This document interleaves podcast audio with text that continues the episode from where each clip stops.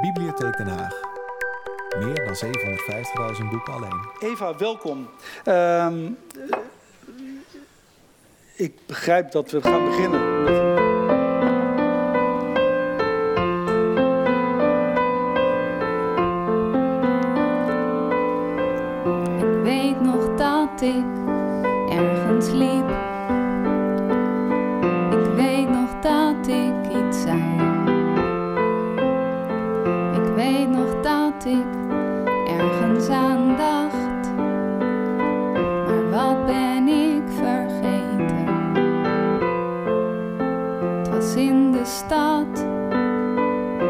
In de lucht. Ik weet nog hoe je rook.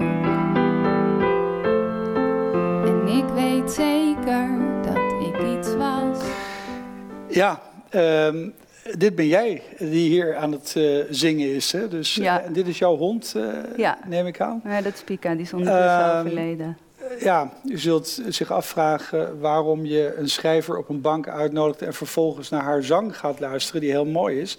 Ehm, dat heeft als reden dat je, ehm, dat is een kenmerk van je generatie, is onlangs vastgesteld, ehm, dat je een, eh, een multitalent bent. Want je zingt, eh, je maakt theater, eh, je bent filosoof, je bent lijstduwer van de Partij van de Dieren.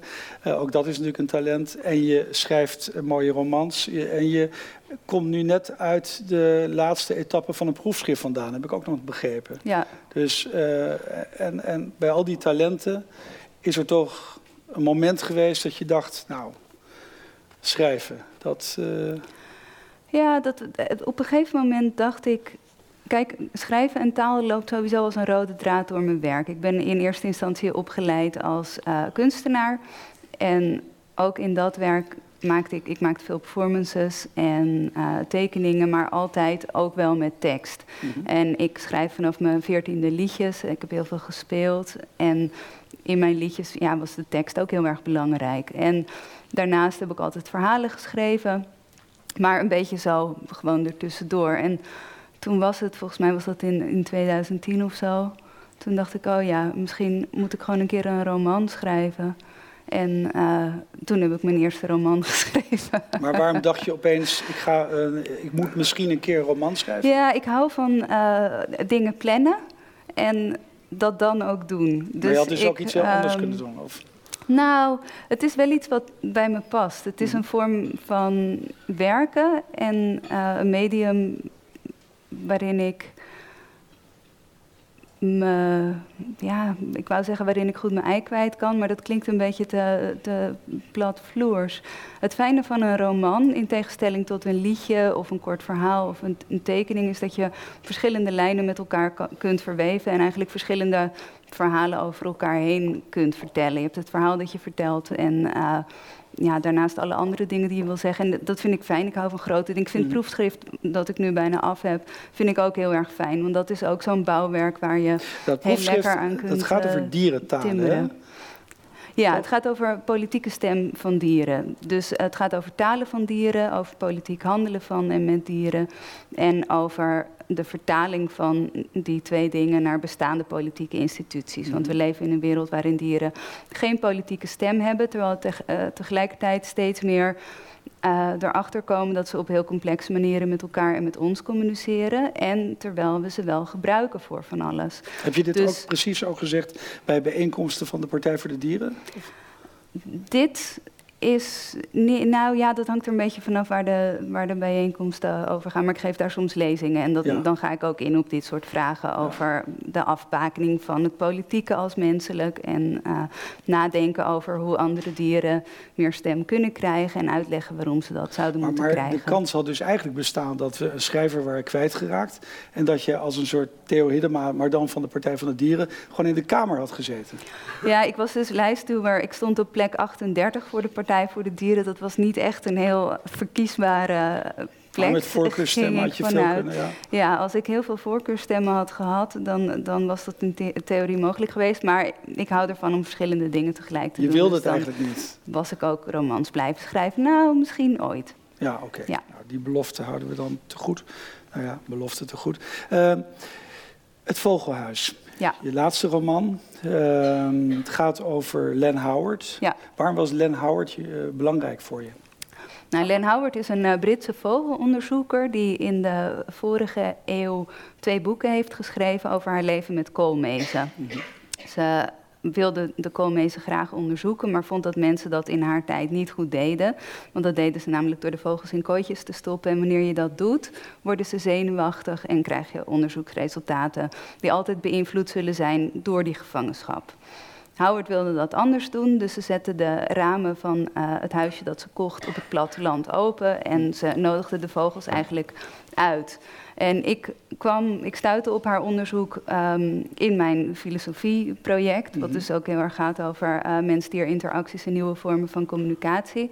En ik werd heel erg getroffen niet alleen door Howard's onderzoek, want ze was echt er tijd ver vooruit. Werd niet heel erg serieus genomen door haar vakgenoten.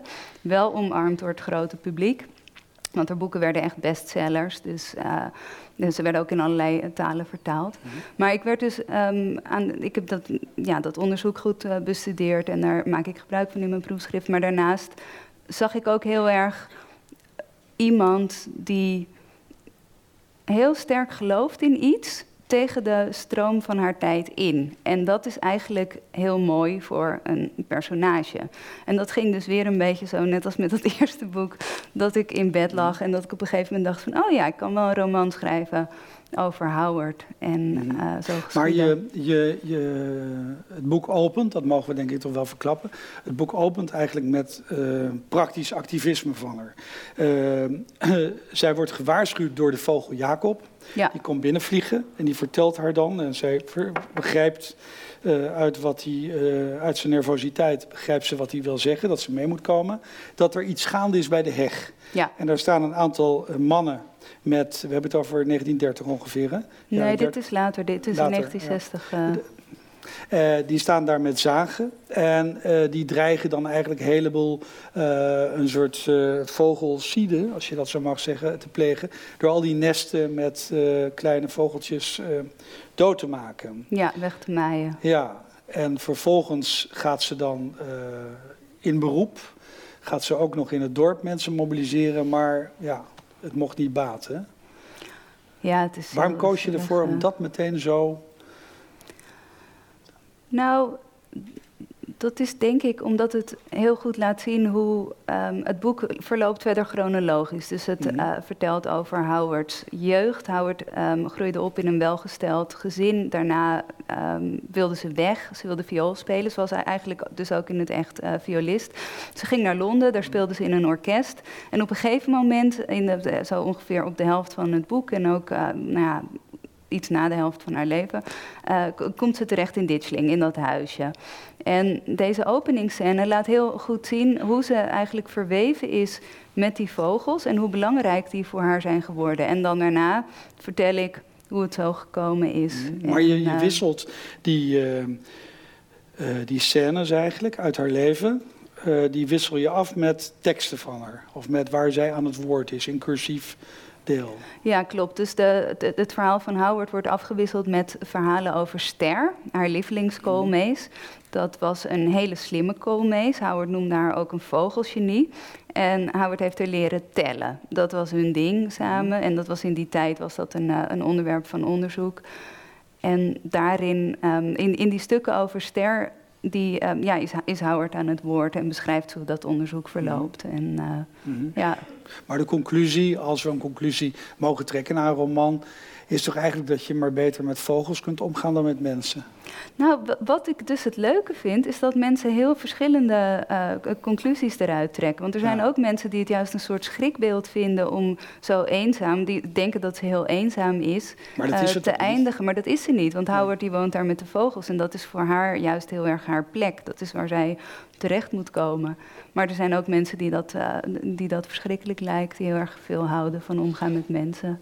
Ik heb je eerder wel eens gesproken en toen had jij het, en dat leek een, uh, iets waar je niet over nadacht, dus dat behoort tot je vaste gedachten. Dan had jij de hele tijd over mensen en andere dieren. Ja. En toen heb ik verzuimd te vragen wat je er eigenlijk mee bedoelde, maar Ja, het is, dat is een kleine talige ingreep om de uitzonderingspositie van de mens ter discussie te stellen. Dat is eigenlijk een, soort academische conventie in de dierfilosofie, waar ik dus in, uh, me in beweeg. Is het vrij standaard om te spreken, uh, wanneer je het over dieren hebt, bedoel je de hele categorie uh, dieren, inclusief mensen. En wanneer je het Mhm. over mensen hebt, um, dan, ja, dan heb je het over menselijke dieren. En dan heb je het dus ook over Mhm. niet-menselijke dieren, wanneer je alle andere dieren wil aanduiden. Want Mhm. het, een onderscheid maken tussen mensen aan de ene kant en alle andere dieren aan de andere kant heeft heel veel effect voor um, hoe wij onszelf begrijpen als superieur Mhm. en ook over ja, hoe we over andere dieren nadenken. Ja. Um, Dus het is meer iets om mensen even um, iets, dat er even iets, iets om aan hun gedachten aan vast te haken. Ja, ik moet Ja. je dan toch iets vertellen dat vanmiddag toen. Uh, nu krijgen we. Uh, ja, het. nou ja, Ja, nu het toch zit, je, je weet veel van dieren en dierentalen. Vanmiddag uh, liep ik op iets in mijn huiskamer en dat voelde niet goed. En toen uh, zag ik dat het een chocoladekoekje was, dat was platgetrapt. En toen zei ik, er is hier een chocoladekoekje platgetrapt. Mijn hond sprong op van de bank en die ging dat opeten. En toen dacht ik, Eva Meijer heeft toch gelijk. Er zijn dus dierentalen en hij verstaat misschien ons ook wel. Ja, maar is dat een krankzinnige gedachte of deel je dat toevallig? Nee, nou, dat chocoladekoekje hangt er vanaf hoe vaak jij het woord chocoladekoekje gebruikt. Want dan leert hij het. Want het is wel grappig. Misschien zei ik het verlekkerd. Nou, dat Ja. ook. Maar er Ja. is dus heel lang gedacht dat dieren alleen maar reageren honden op de klank van je stem en op hoe enthousiast je dingen zegt. Maar honden blijken dus ook echt te luisteren naar de woorden die wij gebruiken. En er is hersenonderzoek gedaan dat als je dan het verkeerde woord gebruikt bij een handeling, dat de honden in de war raken. Mhm. Dus, Kan je een eh, voorbeeld dat, geven van ehm, zo'n ja, als je bijvoorbeeld zegt eh foei, maar dan op een lieve toon. Of als je zegt lieve schat, maar dan heel boos. Dat soort Ja. woorden hebben ze geprobeerd. Maar in principe kunnen honden een hele grote ehm, woordenschat hebben. Want Border Collie Chaser die had bijvoorbeeld een woordenschat van 1022 objecten. Dat is Ehm, veel, want ik had begrepen dat ze zo'n 600 woorden zouden kennen. Ja, maar en Chaser had er nog veel meer kunnen leren. Maar de psycholoog die haar die dingen aanleerde, die had er op een gegeven moment, die is daar drie jaar mee bezig geweest. Zelf was hij alles ook al lang alweer vergeten, maar die vond het genoeg. Maar Dus, eh, is er dan niet iets fundamenteel mis met de schepping dat wij eh, bij de honden misschien maar een paar woorden hondentaal kennen, namelijk woef, eh, woef poes of woes boos of woes Ja. ik wil binnen of ja. Ja. Maar kijk, taal is natuurlijk veel ruimer dan alleen maar klanken. Want je weet ook hoe je de, de oren van je hond moet interpreteren. Of een blik of een Ja. lichaamshouding. En dat, is ook, eh, dat werkt ook twee kanten op. Want er is ook dus onderzoek gedaan naar hoe mensen gezichtsuitdrukkingen van honden kunnen interpreteren. Op video doen ze heel vaak correct. En vice versa. En dat is omdat honden en mensen samen geëvolueerd zijn. En Mhm. eh, ja, die hebben elkaar gewoon leren lezen tot het genetische eh, niveau toe. Als honden en mensen die van elkaar houden, elkaar aankijken, maken ze allebei oxytocine aan. Dat is het knuffelhormoon wat ook tussen mensen gebeurt die van elkaar houden. Ehm, en ja, zo zijn er allerlei voorbeelden van hoe complex die, eh, die interactie Mm. eigenlijk is. Ehm, kun je je een boek van jouw hand voorstellen waar geen dier in voorkomt? Als we even afzien van een mens als dier. Ja, nou ja, dat, de, ik wil in ieder geval. Kijk, ik zit nu heel erg in de dieren vanwege het onderzoek en deze roman en eh, het boek Dierentalen. Dat is een non-fictieboek over talen van dieren. Dat is ook vorig jaar uitgekomen. Ook dat ligt er hè, bij Boekhandel van Dat Stockholm. ligt, dat Ja. ligt er ook. Ehm, maar ik heb dus nu heel veel ja, dingen gedaan die thematisch heel nauw met elkaar eh, eh, verband houden. En nu heb ik ook wel zin om weer gewoon een andere kant op te gaan. Dus zowel voor mijn academische onderzoek als voor mijn nieuwe roman ehm, maak ik nu vooral plannen die niet specifiek over niet-menselijke dieren gaan.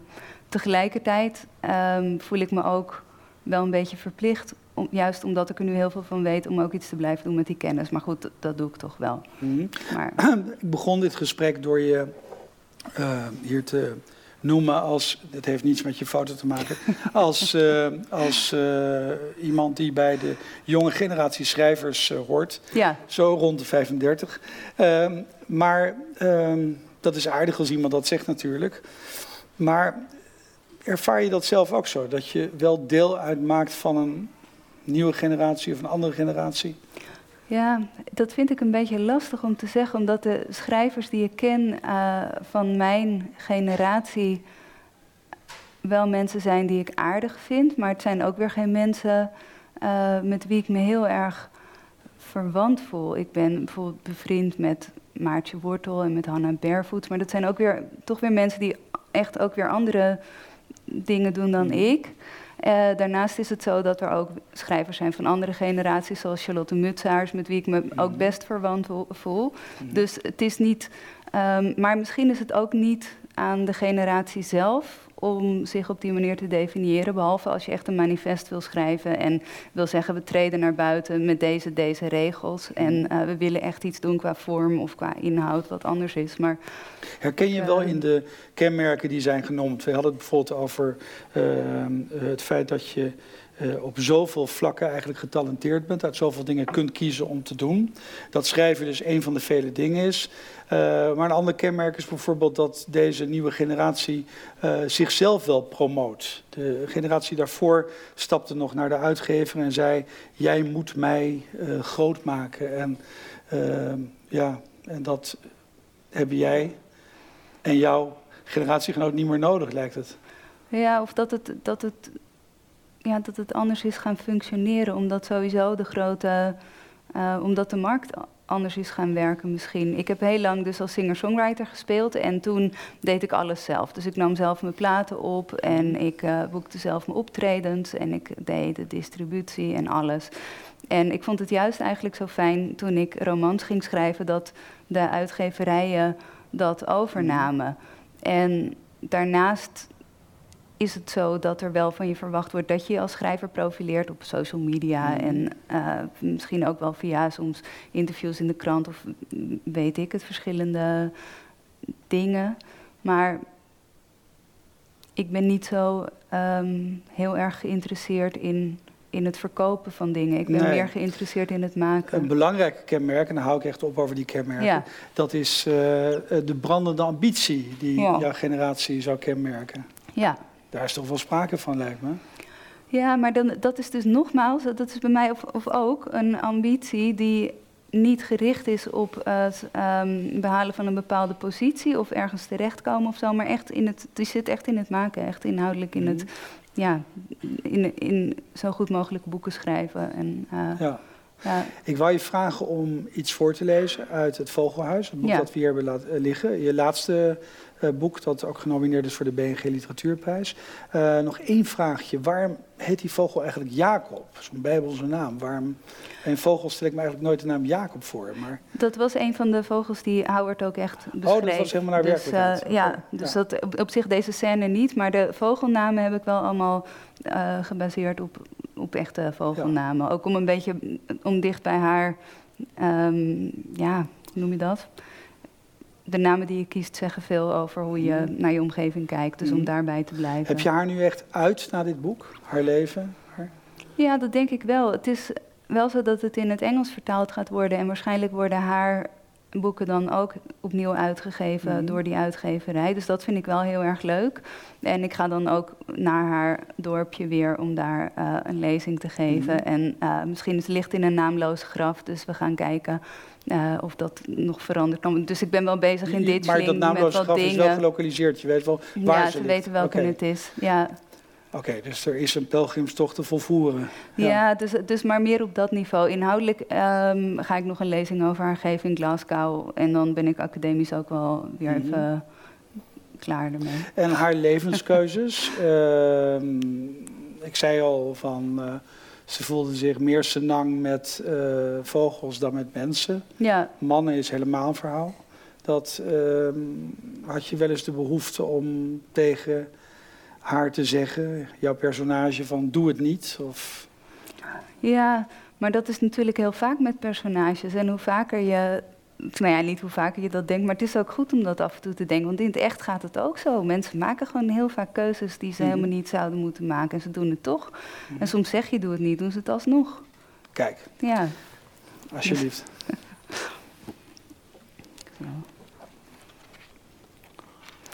Even kijken.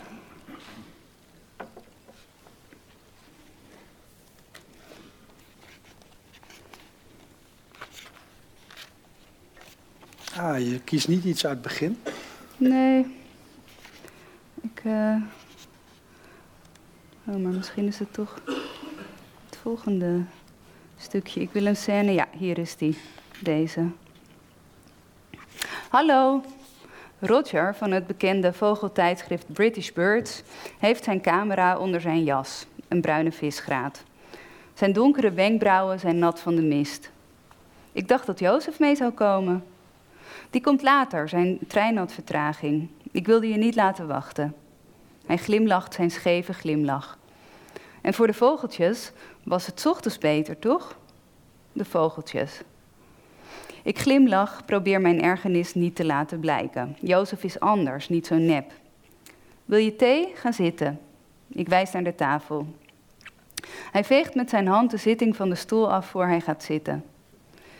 Ik heb even met de redactie overlegd. We hebben heel goede reacties gekregen op het stuk over vogelzang dat je ons toestuurde.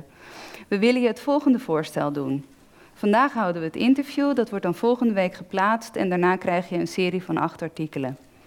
Als dat naar wederzijdse tevredenheid is, kunnen we dat eventueel verlengen. Ik zet een kop thee voor hem neer. Het is voor de vogels, ik doe het voor de vogels. Ik moet dit nu niet laten verpesten door mijn irritatie. Dat lijkt me een heel goed idee. Nogmaals een glimlach en dan moet het maar goed zijn. We bespreken deadlines en het honorarium en dan arriveert Jozef, hijgend, met vlekken in zijn gezicht en plakhaar. Blauwbaard vliegt naar binnen en linea recta naar buiten als hij de gasten ziet. De eerste vragen gaan over de koolmezen. Ik vertel dat ze binnen een paar weken door hadden dat ik ze geen kwaad zou doen en dat ze uit zichzelf het huis binnenkwamen. Jozef humt, maakt aantekeningen. En hoe ben jij hier eigenlijk terechtgekomen? Hij veegt een lok haar uit zijn ogen. Is dat van belang? De lezers zullen er benieuwd naar zijn. Ik ben altijd geïnteresseerd geweest in vogels. Mijn vader vond vroeger kleintjes die uit het nest gevallen waren. Die nam hij mee naar huis. Hij vraagt door. Mijn antwoorden bouwen een muur om me heen, steen voor steen, netjes gemetseld. Jozef heeft zijn camera gepakt en maakt als ster op mijn schouderland een foto. Hé, hey, een van de mezen, roept Roger en hij zwaait met zijn arm, waarop Ster snel wegvliegt. Ik denk dat we bijna klaar zijn, zeg ik. Roger staat op. Hij loopt naar mijn bed, bekijkt de slaapplaatsen van de koolmezen tegen de rand erboven, maakt er een foto van. Mijn slaapkamer, hun slaapkamer. Ik kijk Jozef aan. Hij haalt zijn schouders op. Roger gaat zo het huis door. Ergernis trekt door mijn lichaam als koorts. Hij jaagt ze allemaal weg. Ik kom nog wel een keer alleen, hij ziet het niet. Hij geeft een klopje op mijn schouder. Roger, hij roept de gang in. Roger, de gang is leeg. Hij staat bij het aanrecht met zijn camera als een geweer in de aanslag. Bertje zit op de gordijnrails, verstijfd van schrik. Niks aan de hand, Bertje. Hij gaat zo weer weg. Ik ga tussen Roger en de vogel staan. Hij is bang voor je. Bertje zit altijd aan mijn veters. Hij is een schuchter vogeltje met een indringende blik. Hé leven, ik heb hem bijna. Ik moet nog iets dichterbij. Nee, het is genoeg nu. Hij stapt opzij, langs me, steekt de camera in de lucht, struikelt over de stoelpoot, valt met zijn stijve lichaam over een stoel. Bertje piept, deinst nog verder terug, stapt van de rails, schrikt en raakt klem tussen de gordijnrails en de muur. Heb je nou je zin? Dankjewel. Oké. Okay. Ja,